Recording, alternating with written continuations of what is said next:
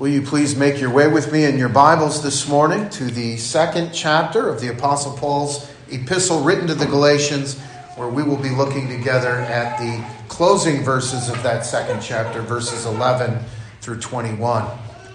Galatians 2 11 through 21. You can find that passage on page 1142 in your Pew Bibles. Over the last couple of weeks, we have been talking about these false apostles in Galatia and their wicked attempts to discredit the apostle Paul and his teaching, and perhaps even more importantly to them, to discredit the gospel of Jesus Christ that Paul so clearly preached. And they did it by telling the people in the church in Galatia that Paul was not all he was cracked up to be. Paul was not only preaching not the entire gospel, but that he was somehow at odds with the real apostles in Jerusalem. And of course, these men were putting that forward that the real apostles, the true apostles, the genuine apostles were, of course, the ones who carried all of the actual apostolic authority. And again, we saw that the Apostle Paul wanted to make very certain that the Galatians knew the truth. He did not become irate. He did not simply begin defending himself by slinging mud at these men, these false teachers. He immediately appeared, appealed directly to the truth. He began to work to promote, to preserve, and to reiterate the truth. The truth was not only that Paul was in perfect agreement with the apostles in Jerusalem, but that when he went to them and he presented to them the very gospel that he had been preaching to the Gentiles, they not only accepted it, they extended to Paul and Barnabas with him the right hand of fellowship. They together acknowledged Paul as God's chosen apostle to the Gentiles, even as Peter was the apostle to the Jewish believers. Paul successfully beats back these false accusations of these false teachers in the church by directly appealing to the truth. The apostles were aware of everything that Paul had been teaching, and they wholeheartedly agreed with his message that man, sinful man, was justified before a perfectly holy God only by faith alone in Jesus Christ alone, solely because of the grace of Almighty God alone, apart from the works of the law. The pillars of the church that the false apostles were bringing up to the people were in absolute agreement with Paul. And Paul says here in this second chapter that upon hearing him give an account of the gospel, they added nothing to his message except to say that they truly desired that Paul and Barnabas remembered the poor. And Paul said that was the very thing that he wanted to do. Compassion for others being one of those glorious fruits of the Holy Spirit given through the embracing of the truth by the gospel, the, the embracing of the truth of the gospel by faith. And so, Paul, merely pointing to the truth, has shown that these false teachers were in fact liars. They were not for God, they were the enemies of God and the enemies of the gospel of Jesus Christ, and they had been allowed to creep into the church in order to lead the people of God astray. We've seen Paul take these men to task. And if that was and if all that we did was just look together at the very first half of this chapter, we could probably say that the Apostle Paul had said enough to warn against listening to the lies coming from the mouths of these men. He has already succeeded in discrediting them using nothing but the truth. Their stories did not line up with the facts we can probably see where the Galatians would, would have to see that they had been lied to by these men. However, as we read on in chapter 2, we see that Paul was not content to let things simply lie there.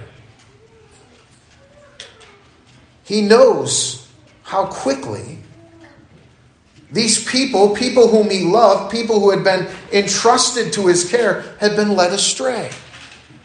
And he's bothered by it.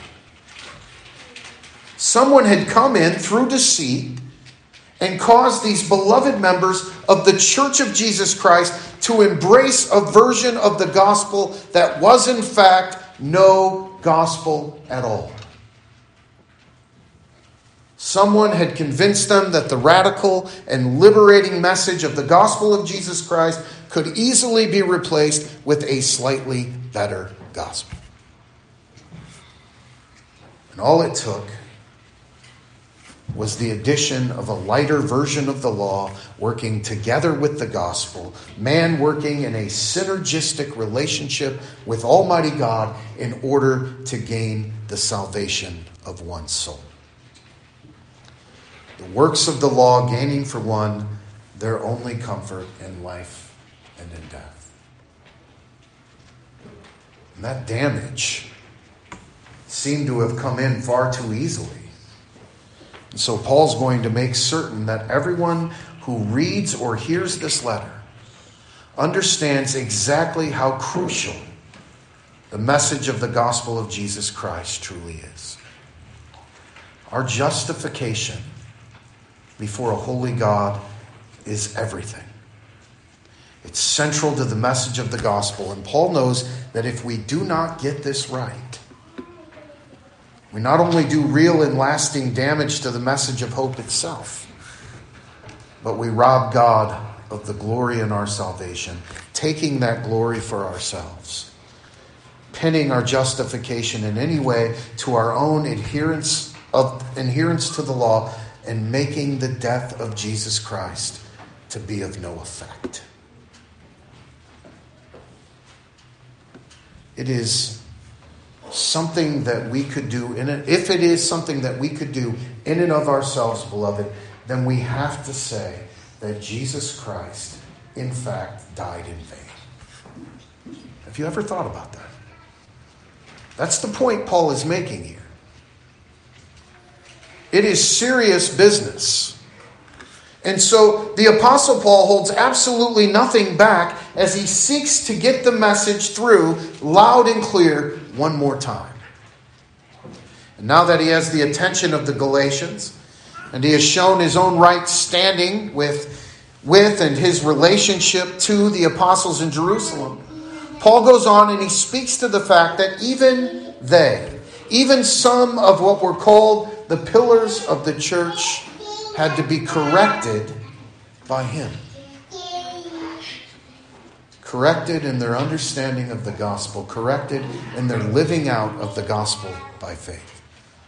These men, whom the false teachers had appealed to as a means of discrediting Paul, not only accepted Paul in his message, they not only received him, they not only extended to him the right hand of fellowship, some of them were rebuked by the Apostle Paul as well, and it was done publicly so that this precious message of the gospel of Jesus Christ would be upheld by the church in all of its glory.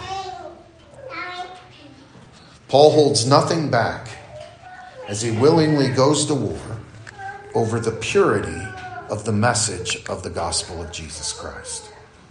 And beloved, I hope that his tenacity in this fight and the reasons standing behind it are at the very front of all of our minds as we listen to this argument again. And it's with all that in mind, I'd ask that you follow along. As I read now Galatians chapter 2, again starting with verse 11, reading through verse 21. Hear now the inerrant, infallible, and holy word of our Lord. Now, when Peter had come to Antioch, I withstood him to his face because he was to be blamed. For before certain men came from James, he would eat with the Gentiles. But when they came, he withdrew and separated himself, fearing those who were of the circumcision. The rest of the Jews also played the hypocrite with him, so that even Barnabas was carried away with their hypocrisy. But when I saw that they were not straightforward about the truth of the gospel, I said to Peter before them all, If you, being a Jew, live in the manner of Gentiles and not as the Jews, why do you compel Gentiles to live as Jews? We who are Jews by nature and not sinners of the Gentiles, knowing that a man is not justified by the works of the law, but by faith in Jesus Christ. Not by the works of the law. For by the works of the law, no flesh shall be justified. But if, while we seek to be justified by Christ, we ourselves are also found sinners, is Christ therefore a minister of sin? Certainly not. For if I build again those things which I destroyed, I make myself a transgressor. For I, through the law, died to the law, that I might live to God.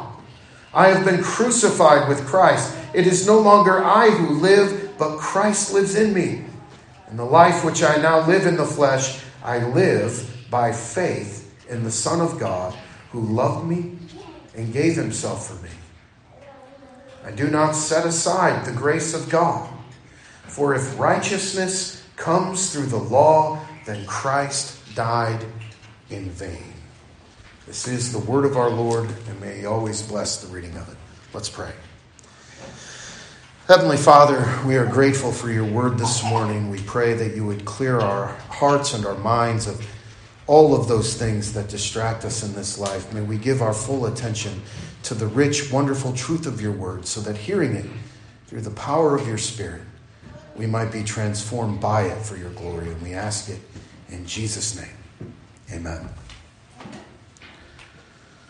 Paul continues making his point here by doing something that seems, at least on the surface, to fly in the face of what we have all been led to believe is the way in which we in the church are to approach disagreements with those whom we happen to disagree with. We've been led to believe that the proper response to any disagreement with a brother or sister in Christ is to first and foremost make sure that above all, no one could possibly become injured in any way. Injured by what we say, injured by judgments we make. In other words, we are to be tolerant of all of the varying views of others and never let our disagreements regress to the point where we would speak ill of one another's motives. Or even worse, go so far as to pass judgment on one another. Good, civilized Christian folks ought not do such dreadful things ever, even when the truth is at stake. Well, beloved, please understand at the outset this morning I am not in any way promoting uncharitable behavior among believers. I would like to believe that if you've listened to me for any amount of time, that you know quite the opposite is true. I'm usually promoting charity. However, there are times when the most charitable thing that you or I could do is correct the one whom we love in love. I'm not talking about being hypercritical. I'm talking about pulling someone in error off the path that leads to destruction. I'm talking about promoting and preserving the truth. There are those in the church in our time that have almost come to the point where they really do not believe in any absolute truth. And so they feel it's always best to just grin and bear it. It's always best to just remain silent and to keep things like objections to themselves. After all, we don't want to appear unloving. That would do damage to our image as the bride of Christ, wouldn't it?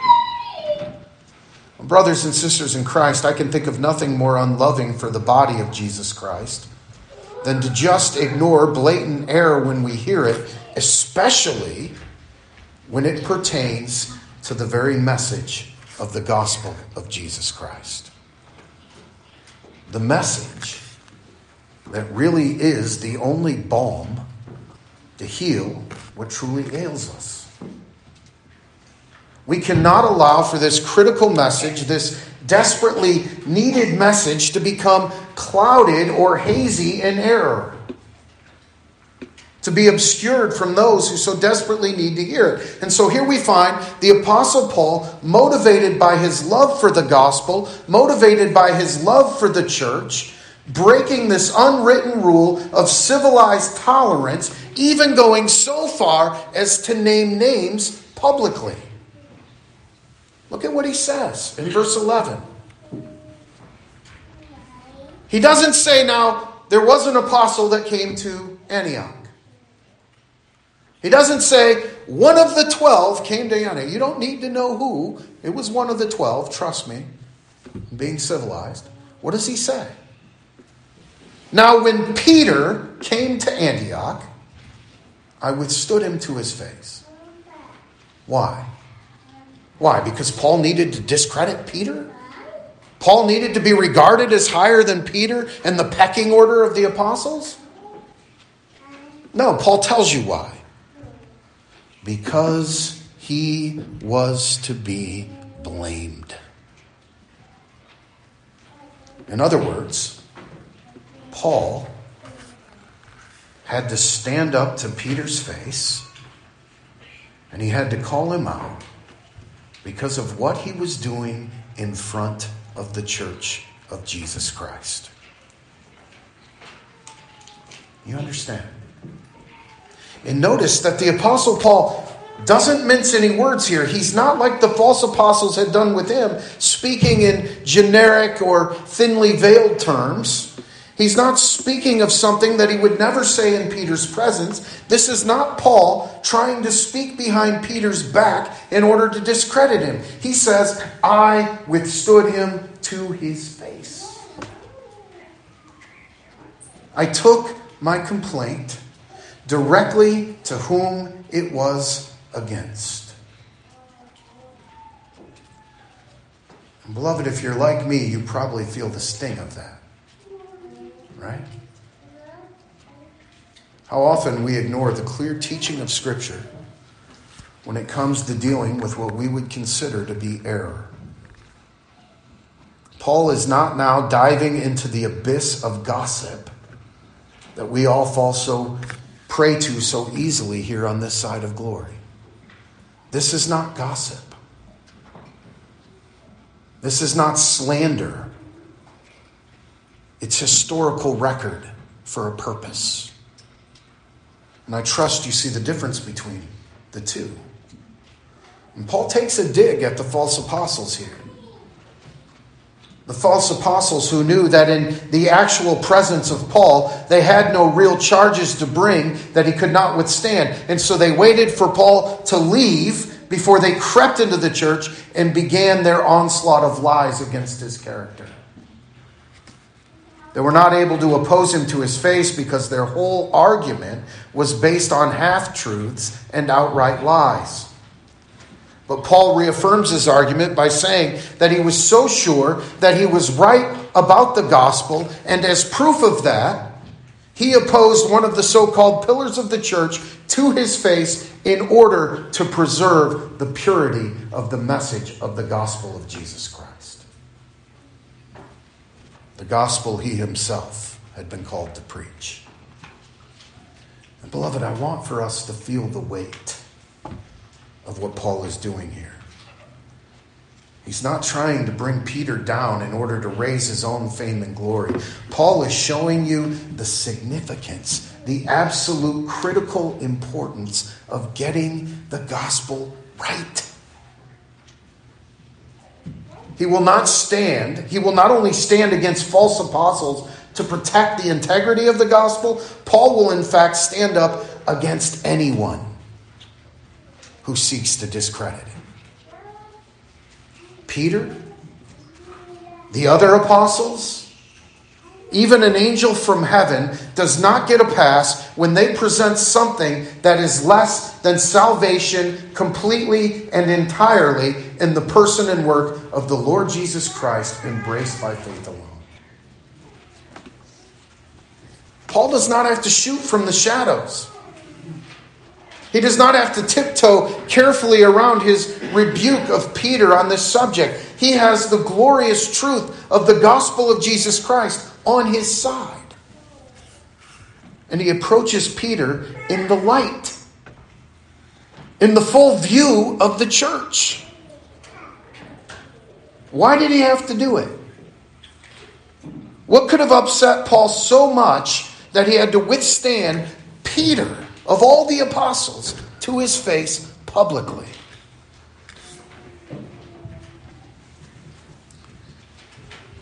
This is the one who walked on the water to his Lord.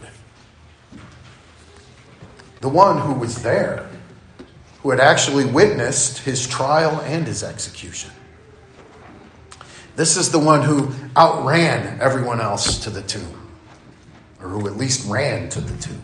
This is the one who preached that famous sermon at Pentecost. He was an eyewitness to the ascension of our Lord to the right hand of the Father in glory. Why? What could warrant a public rebuke for a man like Peter? Well, look at verses 12 and 13. Paul tells you. For before certain men came from James, he would eat with the Gentiles. He hung out with the Gentiles. He was like one of the Gentiles. But when these men came, he withdrew and separated himself, fearing those who were of the circumcision. And the rest of the Jews also played the hypocrite with him, so that even Barnabas was carried away with their hypocrisy. And Paul says, No way. The Christian life, and hear me, beloved, the Christian life is not a stage. You are not play actors in the drama of redemption if you belong to the Lord Jesus Christ. You are not one thing before one group while being something else entirely before another. You will not promote Christ to one while discrediting him to another. And you can imagine with his own history how that rebuke had to sting Peter.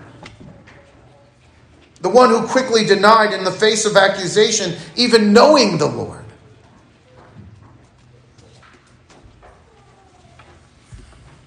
Peter had played the hypocrite. And his doing so was playing fast and loose with the message of the gospel of Jesus Christ. Peter, we know, understands that it is faith in Christ that will justify a man before God, not the works of the law. Peter is a pillar of the church. He is the one you remember that Jesus Christ called the rock and said, Upon this rock I will build my church. Same guy. His very name is thrown around by the false apostles as lending significant weight to anything that had been said. This is Peter, a witness of the transfiguration, a participant in the miracles of Jesus Christ, the same Peter that Jesus asked three times to show his love for him by feeding his sheep. But when it comes to the message of the gospel being compromised, by even the misplaced fear of men, Paul says, Who is Peter? Who is Paul? Who is even an angel from heaven? Let no one compromise the message of hope that is ours in Jesus Christ and his life, his death, his resurrection. Beloved, I can't say it enough. If we get this message wrong, we are in the darkness. Do you understand? Paul shows very clearly here there is no creature that should not be fully resisted if they would dare to add anything at all to the message of the gospel. He says even Barnabas had been led astray. Barnabas the partner of Paul in his journeys, even Barnabas had decided to play the hypocrite. Had become content to play act when it came to the gospel of Jesus Christ. And why?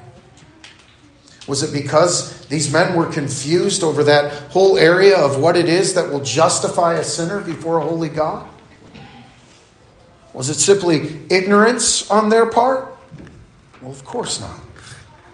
They knew full well what the truth was, and they proved it by their actions. However, they had an unhealthy fear that stood behind their actions, one that I trust you and I this morning probably can sympathize with. They feared men, they feared people. They feared the supposedly righteous ones. And worse, they allowed for the fear of man to blind their eyes to the importance of standing up against any other doctrine. You can almost hear the refrain from Paul, right, in his letter to the Romans? O wretched man that I am, who will deliver me from this body of death? Can you relate? this morning? Why do you think it's so common for the church to remain silent today, never speaking out against the many other more popular versions of the gospel, even within the church? Fear. And considering what Scripture clearly reveals to us about both man and God, I want to tell you this morning, beloved, it is an illogical and irrational fear, like most sin. But it's also a reality of this flesh that we wear, isn't it? The fear of man over and above the fear of God who will judge all men, who created everything. We, re, we fear the reaction of those around us. We fear the accusations that say that we have become arrogant, that we think we have a corner on knowledge. We fear the very real possibility that if we speak up too loudly or too often, we will be labeled as the self righteous troublemakers. People might not like us very much. And we let that irrational fear cloud even our perception of the truth, which is that we should fear God and God alone. The message of the gospel is being attacked we should fear our unwillingness to do anything about it, to stand up against it. Beloved, what are we without this message? You have to see that that's what's going on here. Paul is not accusing Peter of malice or ignorance, but of weakness of flesh, which leads him to hypocrisy. Paul points to his actions as being the very thing that condemns him. He says in verse 14, When I saw that they were not straightforward about the truth of the gospel, I said to Peter before all of them, If you, being a Jew, live in the manner of the Gentiles and not as Jews, why do you compel Gentiles to live as Jews?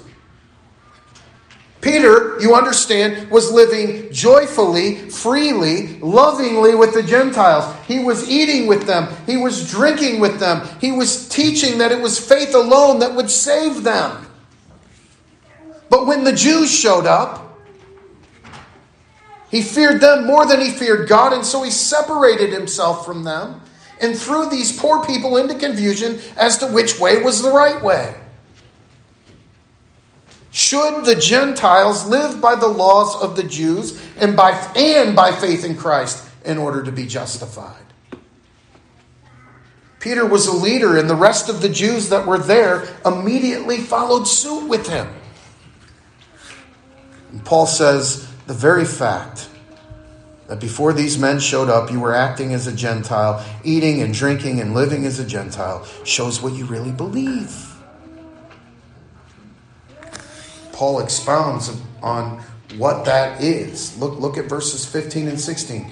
We who are Jews by nature and not sinners of the Gentiles, knowing that a man is not justified by the works of the law, but by faith in Jesus Christ, even we have believed in Christ Jesus, that we might be justified by faith in Christ and not by the works of the law. For by the works of the law, no flesh. Understand what he's saying. Jew or Gentile, no flesh will be justified by the works of the law.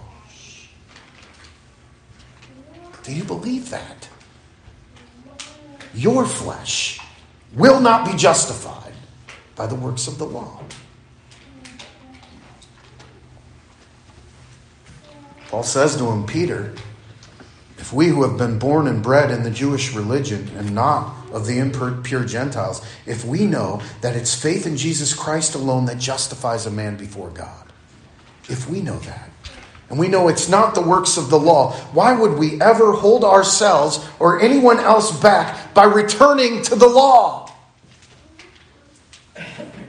We know that it's faith in Jesus Christ and Him alone that justifies. We know that it is His righteousness that covers us and not our own. And we have seen that no man, no flesh will ever be justified by the law. It is wrong for us as Jews to return to the notion that we are justified by the law. How is it that we would ever lead others in that very direction? He adds weight to his argument in verse 17. He says, If we, but if, while we seek to be justified by Christ, we ourselves are also found sinners, is Christ therefore a minister of sin? Paul's making the point that if while seeking to be justified by Christ, they are then found to be sinners in the eyes of the law for acting as the Gentiles, for acting like the Gentiles act, would it not also then follow that Jesus Christ led them into sin by giving them the liberty to do that which the law condemned. And Paul says that emphatic negative that we saw so often in Romans certainly not, may it never be, don't even suggest such a thing. How could we ever entertain this view of Christ that he would free us from the bondage of the law? Only to lead us back to it in order to be condemned in our glorious freedom. How could we who are free from the law ever go back and worse, ever willingly lead others to do the same because it looks better? Paul continues to shape his whole argument. He says in verses 18 and 19 For if I build again those things which I destroyed, I make myself a transgressor. For I, through the law, died to the law that I might live to God. You understand what he's saying, but beloved, he's being very straightforward. Paul is saying that if he, or any other for that matter, taught that it is faith alone that justifies, and that our so called perfect observance of the law is not necessary, indeed, is not able to justify a man before God, if he should now, by word and deed, return to the law as a means of justification, as a means of gaining life, then he himself would be condemned. But he says, through the law, he did not come to life. But what?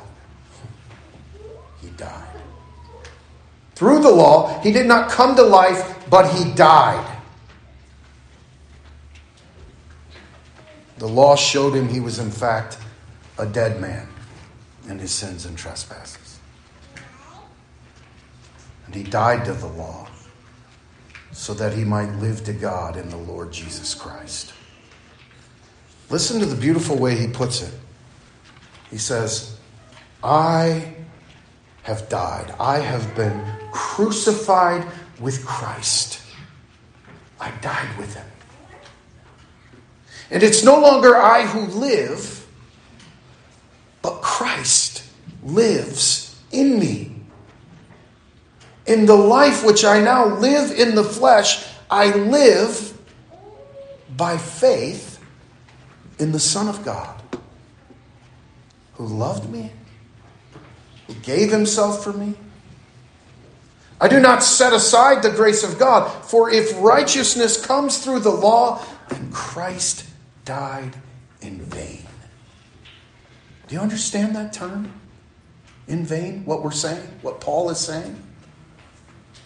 We, that is you and I, have been crucified with Christ, and the life that we now live by faith. We live by faith in the Son of God. Through the law, we see that we are dead. We are sinful. We are found wanting in the eyes of the holy law of God. But by faith in the Son of God, we find grace and peace and life in Him. We are united to Him by faith, united to His life, His death, His resurrection. And in Him we have been reconciled. We have peace. Beloved, do you understand what we've been given in Jesus Christ this morning? Though we deserve death, we deserve justice, we deserve judgment because of our inability and our sinful natures to keep the holy law of God. We have been given life through faith in Jesus Christ. By faith, we've been united with Him. United with His life, death, and resurrection. We live now in Him. We are, as Paul said, now seated with Him in heavenly places. If we seek to be justified in any other way than by faith in Jesus Christ alone, because of the grace of Almighty God alone, then I want to tell you this morning we are interested in another gospel altogether. And it is a gospel that is not a gospel.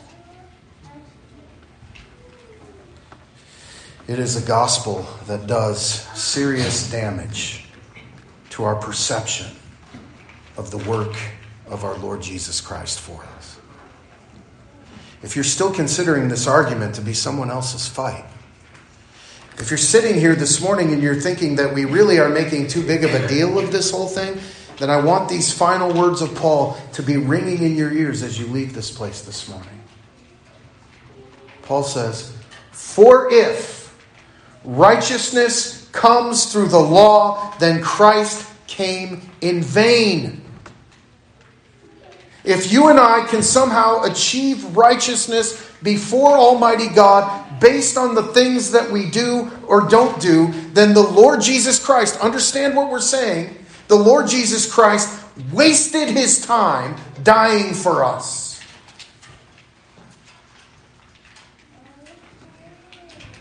He died in vain. That's what Paul is saying. He died, and his death was unnecessary if that is true.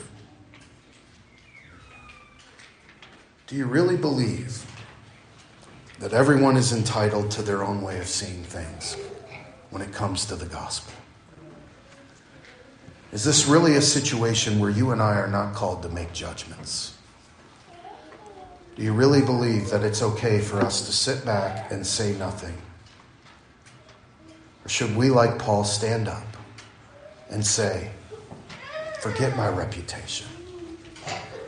Forget my pride. Forget the acceptance of men. Forget about my level of physical comfort in this life. Forget about who you are in the eyes of this world. If you dare to step on this message in any way, shape, or form, if you dare to rob my God of the glory of my salvation or anyone else's in this life, then know that I will stand up and fight. Will you, like Paul, see the gospel message as that thing that simply cannot be compromised by anyone for any reason? Because, beloved, I want to be honest with you this morning. Our joyful freedom in Jesus Christ is at stake. Our only barrier to false religion, self help, and any other nonsense that our flesh will and does dream up on a daily basis is the wonderful gospel of the Lord Jesus Christ. That's the truth. And this area of our justification is at the very heart of this. We desperately need the perfection of Jesus Christ. We can't let people make us believe that, that we can add to his perfection. Add what? What do we have to add? The law is placed before us, and all we see is sin and shame. We need the righteousness of Jesus to be our own, or we have no righteousness. And if we have it, then truly we have everything. We have everything we could ever want or desire. We have everything we could ever need to be reconciled to God and fully expect to spend eternity in His presence. Are you really going to make Christianity about something less than that? If you do, shame on you. I pray that we would see the truth of the gospel as something we cannot afford to compromise on. That we would spend our time and our energy and our ability to fight on that. Because all else pales in comparison to that. Amen.